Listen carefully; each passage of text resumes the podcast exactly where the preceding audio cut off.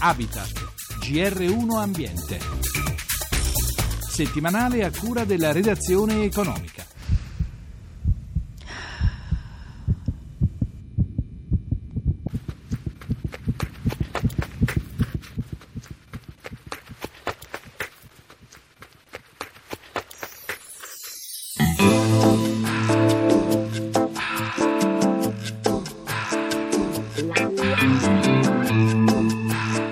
Ragazza getta in un cassonetto il bicchiere da cui ha bevuto, un ragazzo appallottola e lancia in un contenitore con la scritta carta il giornale che ha appena finito di leggere. Si spoglia e comincia a correre. Si affianca ad altri ragazzi che corrono con in mano una bottiglietta di plastica che subito dopo finirà nell'apposito cassonetto. Correrò, lo farò finché non vedo palme. Sotto sale ghiaia che non finisce più. È il video spot di Vivicità 2012 dedicata quest'anno alla raccolta differenziata. Si corre domattina in 42 città italiane. Il via lo darà come ogni anno alle 10.30 il GR1. Buona serata da Roberto Pippan. È vapore che spinge dentro nelle vene. È una camera d'aria calda il mio polmone. E questa corsa non la fermi tu. Ogni giorno a tempo accelero e rallento. Podisti di tutte le età, alcuni velocissimi, altri che dopo poche centinaia di metri non ce la fanno e cominciano a camminare, tutti insieme lungo le strade dove abitualmente si vedono solo automobili, per riappropriarsi di quegli spazi e portare un messaggio ambientale particolarmente significativo in tempo di crisi. Riusare, riciclare, produrre meno rifiuti fa bene all'ambiente e alle nostre tasche, come invita a fare appunto il video che presenta la corsa per tutti. Accelero del tutto e non mi fermo più.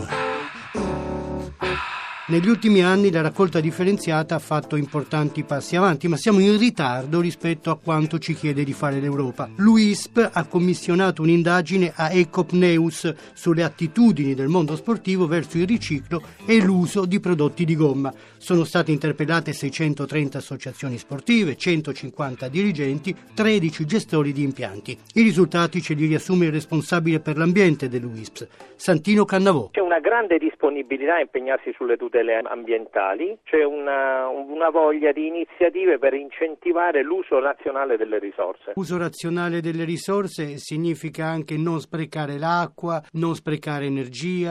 Tema dell'acqua ci stiamo impegnando da tanto tempo per incentivare un uso di acqua di rete e sostituire l'uso di acqua in bottiglie di plastica. Un uso razionale delle risorse vuol dire ad esempio acquistare prodotti dalle linee degli acquisti verdi, prodotti biodegradabili, cioè ridurre l'impronta ecologica della progettazione della manifestazione. L'obiettivo è arrivare a manifestazioni sportive a impatto zero. La maggior parte degli sport si fa all'aria aperta, quindi gli sportivi dovrebbero amare la natura e l'ambiente nel quale praticano la loro attività. Questo poi si traduce anche in comportamenti coerenti, nel senso in comportamenti rispettosi nei confronti dell'ambiente che ci circonda, anche fuori dagli impianti sportivi. Per molto tempo si è immaginato che uno sportivo sia comunque in tutti i casi una persona molto attenta ai temi ambientali. Non è decisamente così, perché il tema del rapporto con l'ambiente non è prerogativa degli sportivi, ma è un processo culturale che si acquisisce già dalle prime formazioni nel rapporto col territorio e con l'ambiente. Noi stiamo lavorando perché lo sport, in particolar modo lo sport che si svolge in aree di pregio ambientale, parlo ad esempio dei parchi, delle aree marine protette, avvenga entro dei limiti tollerabili per l'ambiente stesso e questa cosa ci induce a riflessioni continue tra l'attività sportiva e l'impatto ambientale e formiamo, i nostri dirigenti fanno dei corsi di formazione relativamente a questo e il tema dell'educazione ambientale che portiamo avanti attraverso l'attività sportiva proprio unisce questa conoscenza dell'ambiente alla pratica sportiva. La visione dello sport moderno è un'integrazione fra le politiche sportive, le politiche sociali e le politiche ambientali. È una maniera diffusa per creare uno stile di vita attivo che passa dallo sport diciamo, a una nuova concezione che la definiremo più attività motoria, che è quel concetto di una vita attiva e una vita nel pieno rispetto del proprio corpo e dell'ambiente che ti circonda.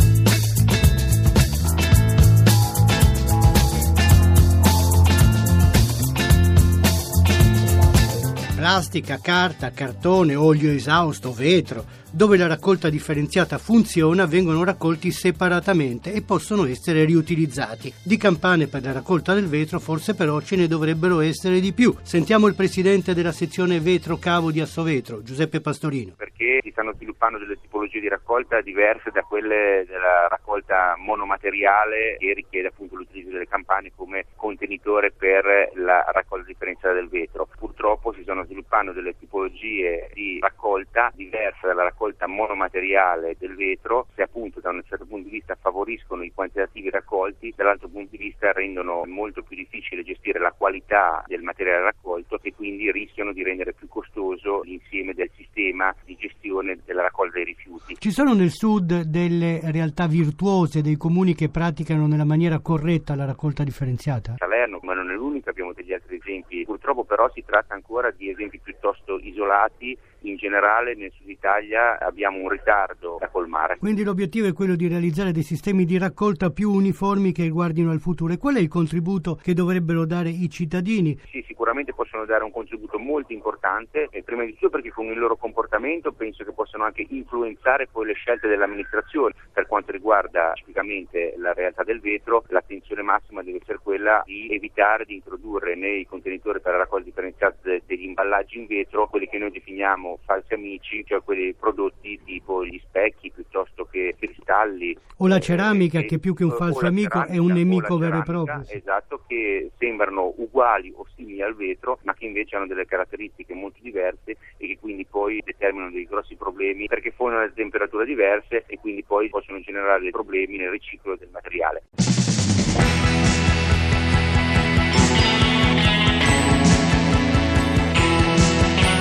Dai rifiuti si può anche produrre energia, di energia ne consumeranno davvero tanta, le migliaia di atleti che domattina percorreranno ciascuno al proprio ritmo, ma cercando di dare il meglio i 12 km di gara. L'importante è arrivare fino in fondo, ma quanto è bello arrivare per primi. In bocca al lupo!